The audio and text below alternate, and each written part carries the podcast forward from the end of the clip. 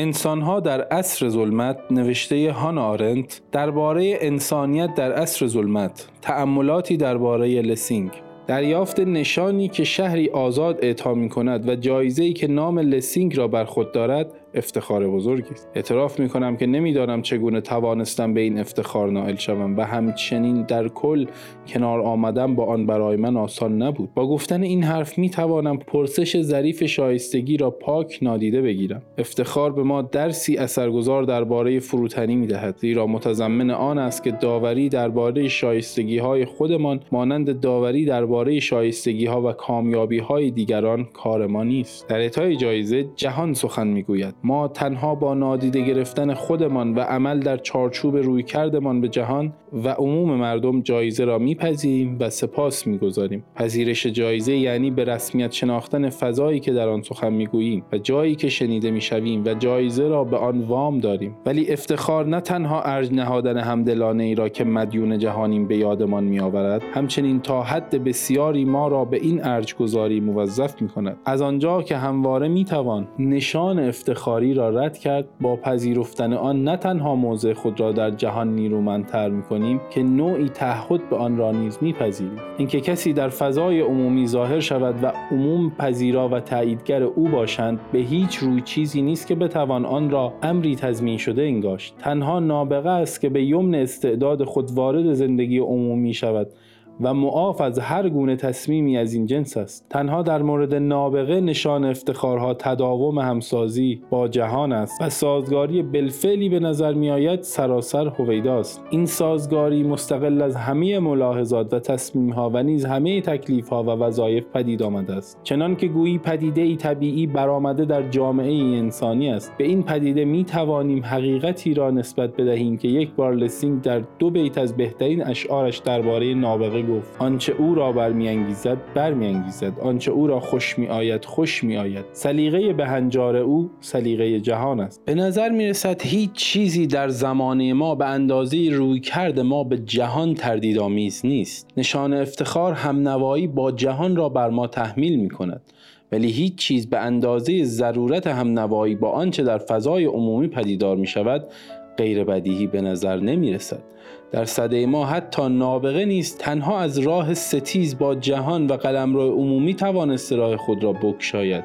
و بپیماید. گرچه مانند همیشه به طور طبیعی به شکلی با مخاطب خود همنوایی پیدا می کند ولی جهان و مردمی که در آن میزیند یکی نیستند. جهان در میان مردم قرار دارد و آنچه امروز موضوع بزرگترین نگرانی ها و شورش ها در تقریبا بیشتر کشورهای عالم است همین چیزی است که در میان مردم است. نه برخلاف آنچه اغلب به نظر آمده انسان ها یا حتی انسان. حتی در جایی که جهان هنوز به طور کامل در کام آشوب فرو نرفته یا از فرو رفتن کامل آن در قرقاب آشوب جلوگیری شده است قلمروی عمومی نیروی روشنبخشی را که در اصل سرشت پاره آن بود از دست داده است. در جهان غرب از دوران زوال جهان باستان آزادی از سیاست یکی از آزادی های اساسی انگاشته شده است. مردم به طور فزاینده از آزادی دوری جستن از سیاست بهره می‌گیرند و از جهان و وظایف خود در قبال آن کناره می‌کشند. لازم نیست این دامن در کشیدن از جهان به فردی آسیب برساند. فرد حتی می تواند دور از سیاست استعدادهای بزرگ خود را در حد نبوغ پرورش دهد. و در نتیجه باز برای جهان سودمند افتد. ولی با هر دامن در کشیدنی زایعه آشکار به جهان وارد می شود آنچه از دست می رود در میان خاص و معمولا جایگزین ناپذیری است که باید میان این فرد و انسانهای دیگر شکل می گرفت بنابراین وقتی ما معنای واقعی نشان افتخار عمومی و جایزه ها را در شرایط کنونی بررسی می کنیم ممکن است به نظر برسد که مجلس سنای هامبورگ با نهادن نام لسینگ بر این جایزه راه حلی شبیه تخم مرغ کریستوف کلم برای مشکل یافته است. زیرا لسینگ هرگز در جهان آن دوران احساس آسودگی نمی کرد و چه بسا هرگز نیز نخواست آسوده باشد. با این همه به شیوه خود او همواره بدان جهان متعهد ماند. شرایط ویژه و یگانه برای این رابطه حاکم بود. عامه مردم آلمان هنوز آمادگی او را نداشتند و تا جایی که می‌دانم هرگز در دوران زندگیش نشان افتخاری به او ندادند. لسینگ طبق داوری خود فاقد آن هم نوایی شاد و طبیعی با جهان بود. یعنی ترکیبی از شایستگی و بخت نیک که لسینگ و گوته هر دو آن را نشانه نبوغ می انگاشتند لسینگ برای بهره‌مند بودن از چیزی که خیلی نزدیک به نبوغ است خود را وامدار نقادی می‌دانست. ولی هرگز به هماهنگی طبیعی با جهان دست نیافت. جایی که وقتی ویرتو پدیدار شود بخت خنده می‌زند همه اینها شاید به اندازه کافی مهم بودند ولی نه به طرز سرنوشت سازی تعیین کننده. تقریبا به نظر می‌رسد که لسینگ سرانجام زمانی تصمیم می‌گیرد به نبوغ ادای احترام کند. به مردی که سلیقه به هنجار دارد. او در عین حال تصمیم می‌گیرد که الگوی کسانی را پیش رو قرار دهد که خود یک بار به شکلی آیرونیک مردان فرزانه ای خواند که وقتی چشمشان را میبندند ارکان مشهورترین حقایق را میلرزانند. رویکرد او به جهان نه مثبت بود نه منفی بلکه به شکلی ریشهای انتقادی بود و در ارتباط با قلمرو عمومی روزگار خود سراپا انقلابی. در این حال رویکردی بود که وامدار جهان می‌ماند و هرگز زمین سخت جهان را ترک نکرد و به سمت آرمان شهرگرایی احساساتی افراطی نگرایید. خلق و خوی انقلابی در لسینگ همراه بود با نوع جالبی از جانبداری که متکی بود به جزئیات ملموس و شکلی مبالغه آمیز و حتی تقریبا فضل فروشانه و خرده‌گیرانه از دقت ورزی که باعث بدفهمی های بسیار شد. یکی از وجوه عظمت لسینگ این بود که هرگز اجازه نداد که عینیت کذایی موجب شود از توجه به روابط واقعی در جهان و جایگاه واقعی چیزها و انسانهایی که او بدانها میتازد یا آنها را می ستاید باز ماند. این عنصر البته به اعتبار لسینگ در آلمان کمک نکرد. در آلمان سرشت حقیقی نقد کمتر از هر جای دیگر فهمیده شد. برای آلمانی ها دشوار بود دریابند که عدالت ارتباط اندکی با عینیت به معنای معمولی آن دارد. لسینگ هرگز با جهانی که در آن زیست آشتی نکرد. او از پیش داوری های چالش برانگیز و گفتن حقیقت به عمله دربار لذت می برد گرچه بهایی سنگین برای این لذت پرداخت. این کارها به معنای حقیقی کلمه برای او لذت بخش بودند. یک بار وقتی می‌خواست به خود درباره سرچشمه لذت تراژیک توضیح دهد گفت همه شورمندی ها حتی شورمندی های ناخوشایند در مقام شورمندی خوشایندند زیرا باعث می شوند ما به هستی خود بیشتر آگاه شویم و خود را واقعی تر احساس کنیم. این گزاره به طرز شگفتآوری آموزه یونانی درباره شورمندی را به خاطر می آورد در این آموزه برای نمونه خشم جز احساسات خوشایند قلم داد شده ولی امید همراه ترس شر انگاشته شده است. درست مانند سخن لسینگ این ارزیابی بر تفاوتها در واقعیت استوار است نه به معنای آنکه واقعیت می‌تواند به اندازه شورمندی بر روح اثر گذارد بلکه به معنای میزان واقعیتی که شورمندی به روح منتقل می کند در امید روح با واقعیت همپوشان می شود همچنان که در بیم روح خود را از واقعیت واپس می کشد ولی خشم و بالاتر از همه خشم از نوع مورد نظر لسینگ جهان را فاش می کند و در معرض دید می گذارد درست مانند خنده در مینا فون بارهلم که در جستجوی ایجاد آشتی با جهان است. چنین خنده ای به آدم کمک می کند تا جایی در جهان برای خود بیابد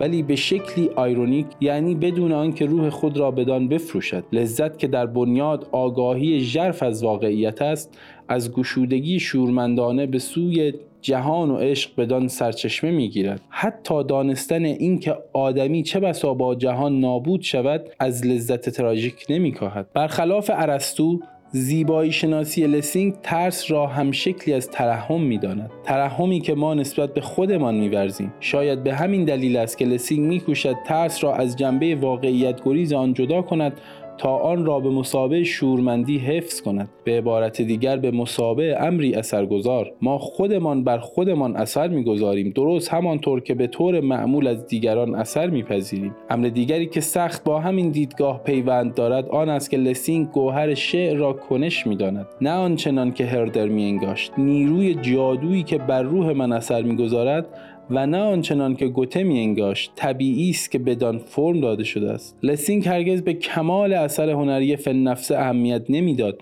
در حالی که از نظر گوته کمال اثر هنری پیش شرط همیشگی و ناگزیر است.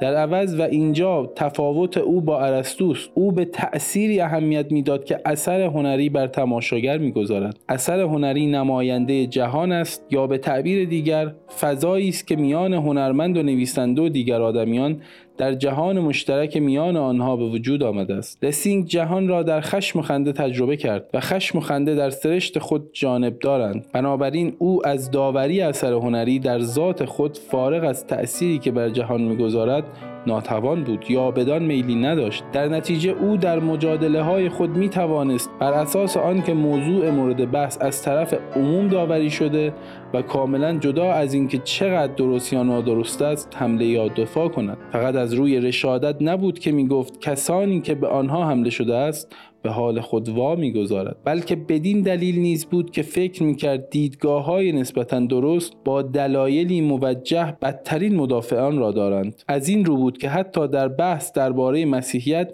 لسینگ دیدگاه ثابتی بر نگزید در عوض همانطور که خود او یک بار با خودشناسی با شکوهش گفت هرچه برخی بیشتر کوشیدند به طور مستدل مسیحیت را به او اثبات کنند او به شکلی غریزی درباره آن بیشتر به تردید افتاد و هرچه دیگران بیشتر خواستند بیدلیل و پیروزمندانه آن را زیر دست و پا بیاندازند به طور غریزی بیشتر کوشید آن را در قلب خود حفظ کند. یعنی جایی که دیگران با او بر سر حقیقت مسیحیت مجادله می کردند او به طور عمده از موضع خود درباره جهان دفاع می کرد دلهوره آن را داشت که حالا دوباره ممکن است ادعای سلطگری خود را اعمال کند. ترس آن را داشت که حالا ممکن است یک سر ناپدید شود. لسینگ به طرز چشمگیری آینده نگر بود. وقتی می گفت الهیات روشنگری در روزگار او به بهانه آنکه ما را مسیحیانی اقلانی کند ما را فیلسوفانی غیر اقلانی می کند. این بینش تنها حاصل هواداری از عقل نیست. مسئله اصلی لسینگ در سراسر این بحث آزادی است که بسا بیشتر از جانب کسانی در خطر افتاده بود که می‌خواستند ایمان را مغلوب برهان کنند تا از جانب کسانی که ایمان را به مسابه عطیه فیض الهی می‌دیدند. افزون بر این او دل مشغول جهان نیز بود. جهانی که او حس می کرد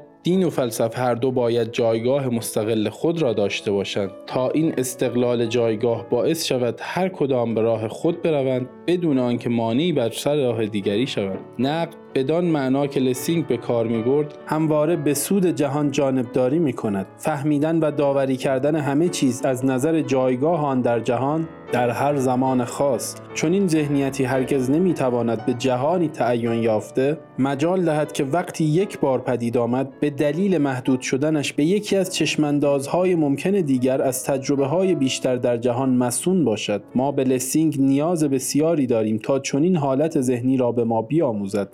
آنچه آموختن این نکته را برای ما این چنین دشوار می کند بیاعتمادی ما به روشنگری یا اعتقاد صده هجدهم به انسانیت نیست. این نه صده هجدهم که صده نوزدهم است که حایل میان ما و لسینگ است. دل مشغولی وسواسگونه صده نوزدهم به تاریخ و تعهد به ایدئولوژی هنوز در اندیشه سیاسی روزگار ما که به نظر سراپا آزاد میآید و تاریخ و منطق زور اجباری را به صورت اقتدار بالای سر ما نمیآورد تا اندازه زیادی هویداست بیگمان ما هنوز می‌دانیم که اندیشیدن نه نیازمند هوش یا تعمق که بیش از هر چیز محتاج شجاعت است. با این همه شگفت زده می شویم که جانبداری لسینگ از جهان می تواند تا آنجا پیش رود که او تا اصل موضوع امتناع تناقض را هم فدا کند. ادعای سازگاری درونی که ما میپنداریم برای همه کسانی که می نویسند و سخن می‌گویند ضرورت است. او یک جا با جدیت تمام اعلام کرد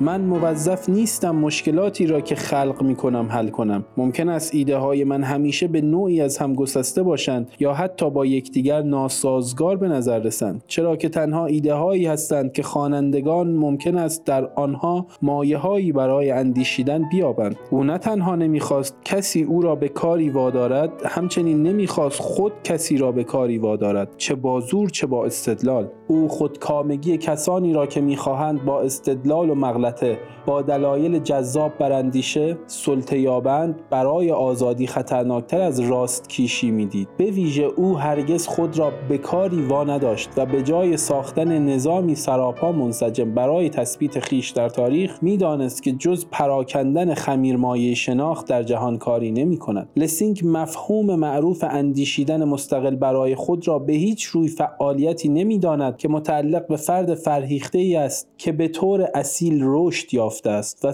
سازگاری درونی دارد و می‌خواهد به پیرامون خود نگاهی بیاندازد و ببیند بهترین جا در جهان برای رشد او کجاست تا بتواند با تغییر مسیر از راه اندیشیدن خود را با جهان سازگار کند. برای لسینگ اندیشه از فرد بر نمیخیزد و تجلی یک خود نیست. فرد که لسینگ باور دارد برای کنش آفریده شده نه فرایند تعقل. چنین اندیشه ای را برمیگزیند زیرا او در اندیشیدن شیوه دیگری برای حرکت آزادانه در جهان را کشف می کند وقتی واژه آزادی را میشنویم از میان همه آزادی های خاصی که ممکن است به ذهن ما بیاید آزادی حرکت از نظر تاریخی کهنترین و همچنین بنیادی ترین است. توانایی رفتن از جایی به جای دیگر الگوی نخستین آزاد بودن در رفتار است. همانطور که محدود کردن آزادی حرکت از دوران بسیار قدیم پیش شرط بردگی بوده است آزادی حرکت همچنین شرطی ناگزیر برای کنش است و به طور عمده در کنش است که آدمیان آزادی در جهان را تجربه می کنند فضای عمومی جایی است که آدمیان با هم کنش میورزند و آن را از توافق خود با رویدادها و داستانهایی آکنده می کنند که بعد به شکل تاریخ در می آید. وقتی انسانها از فضای عمومی محروم می شوند به آزادی اندیششان پناه می برند. این تجربه ای بس باستانی است به نظر می رسید چنین پناه بردنی به آزادی اندیشه بر لسینگ تحمیل شده باشد. وقتی چنین گریزی از بردهداری در جهان را به آزادی اندیشه میشنویم به طور طبیعی الگوی رواقی را به یاد میآوریم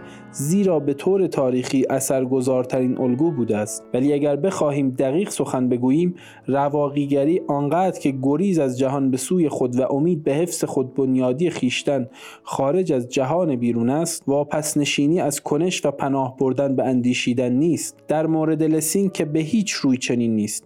لسینگ به اندیشیدن پناه برد ولی نه به خودش. و اگر در نظر او رشته ای پنهان میان کنش و اندیشه وجود داشت که گرچه من نمی‌توانم با نقل قولها آن را اثبات کنم باور دارم لسینگ بدان معتقد بود. این رشته در واقع از تار کنش و پود اندیشه بافته می‌شد که هر دو به شکل حرکت پایدار پدیدار می شدند و در نتیجه آزادی هر دو را برجسته می کرد. آزادی حرکت. لسینگ به احتمال زیاد باور نداشت که اندیشیدن می تواند جای کنش ورزیدن را بگیرد یا آزادی اندیشه می تواند جایگزینی برای آزادی ذاتی در کنش شود. او به خوبی می دانست که حتی اگر شخص او آزاد بود حماقت های بسیاری را علیه دین به عموم عرضه می کند و از این کار لذت برد. در سرزمینی زندگی می کند که بندگی پرورترین کشور در اروپا است. زیرا بالا بردن صدایی به سود حقوق رعیت علیه اخاذی و استبداد یا به عبارت دیگر کنشی علیه آن ناممکن بود. نزد لسینگ رابطه پنهانی خود اندیشیدن با کنش از این دیدگاه او مایه می گرفت که اندیشیدن هرگز به نتایج متعهد نیست. به واقع اگر نتیجه به معنای راه حل نهایی برای مشکلاتی باشد که اندیشه خود برای خود طرح کرده است لسینگ میل به رسیدن به نتیجه را آشکارا رد می کرد. لسینگ به قصد جستجوی حقیقت نبود که می اندیشید. زیرا هر حقیقتی که حاصل اندیشه است ضرورتا حرکت اندیشه را متوقف می کند. خمیر مایه شناختی که لسینگ در جهان پراکند قرار نبود به نتایجی بیانجامد بلکه هدفشان برانگیختن دیگران به اندیشیدن مستقل بود. این امر نیز هدفی مگر ایجاد همسخنی میان اندیشوران نداشت؟ اندیشه لسینگ دیالوگ افلاطونی خاموش میان من و خود من نیست بلکه دیالوگ پیش بینی شده میان دیگران است و به همین دلیل است که به طور ذاتی جدلی است. ولی حتی اگر لسینگ موفق شده بود که چنین گفتگویی را با دیگر اندیشگران مستقل ایجاد کند و در نتیجه از تنهایی که به ویژه از چشم او همه قوای انسانی را فلج می کند بگریزد باز این نمی توانست لسینگ را متقاعد کند که این امر همه مشکلات را حل خواهد کرد. آنچه ناراست بود و هیچ دیالوگی یا اندیشیدن مستقلی نمی توانست آن را راست بگرداند جهان بود. یعنی آن چیزی که میان مردم شکل می‌گیرد. آنجایی که همه آنچه افراد با خود دارند می‌تواند دیده و شنیده شود. طی 200 سالی که ما را از روزگار لسینگ جدا می کند در این زمینه چیزهای زیادی عوض شده. ولی کمتر بهبودی دیده می شود ارکان حقایق مشهور استعاره که او به کار می برد که در آن روزگار لرزانده شده بود امروز پراکندند ما دیگر نه محتاج نقد هستیم و نه فرزانگانی که آنها را بلرزانند. ما تنها نیاز داریم تا به پیرامونمان بنگریم تا ببینیم که ما به واقع در میان توده خاکستر شده این ارکان ایستاده ایم دود شدن و خاکستر شدن ارکان حقایق مشهور اکنون به یک معنا می تواند امتیازی به شمار رود و نوعی از اندیشیدن را تقویت کند که دیگر نه به ارکان نیاز دارد نه به ستون پشتیبان نه استانداردها نه سنت هایی که در زمینی ناآشنا اسازنان در حرکتند ولی در جهانی که در آن زندگی می کنیم دلخوش بودن به چنین امتیازی آسان نیست. زیرا دیری است که معلوم شده آن ارکان حقایق مشهور همچنین ارکان نظمهای سیاسی نیز بودند و به عکس مردمی که در جهان میزیند و آزادانه در آن حرکت می کنند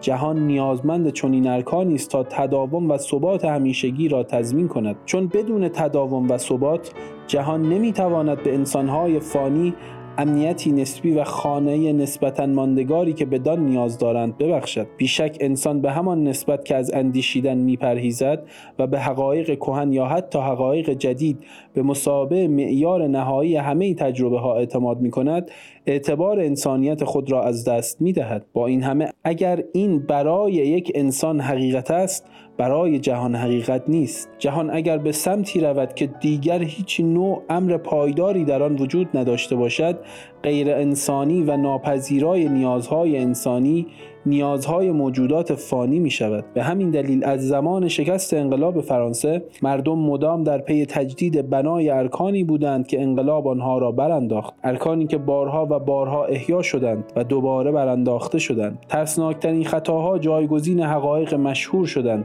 بدون آنکه خطا بودنشان دلیلی داشته باشد. هیچ رکن جدیدی برای حقایق قدیم به وجود نیامد. در قلمرو سیاسی بازسازی هیچگاه نمی‌تواند جای بنیادگذاری جدید را بگیرد ولی بازسازی می‌تواند اقدامی ناگزیر برای زمانی باشد که کنش بنیادگری که انقلاب نامیده می شود شکست خورده است. اگر بازسازی حقایق قدیم مدت زمانی طولانی تداوم یابد ناگزیر بیاعتمادی مردم به جهان و همه سویه های قلمرو عمومی را به سرعت افزایش می دهد. از پی هر بار زوال ارکان حقایق مشهور پایه های نگهدارنده نظم عمومی و در نهایت خود نظم عمومی شکننده تر می شود چون نظم عمومی بستگی به اعتقاد مردم به بداهت آن حقایق مشهور دارد و وقتی ارکان این بداهت بارها پیاپی فرو می ریزد مردم دیگر به دشواری می توانند باور خود را به آنها حفظ کنند برای ارتباط با ما ID صوفی underline کاپل را در اینستاگرام جستجو کنید.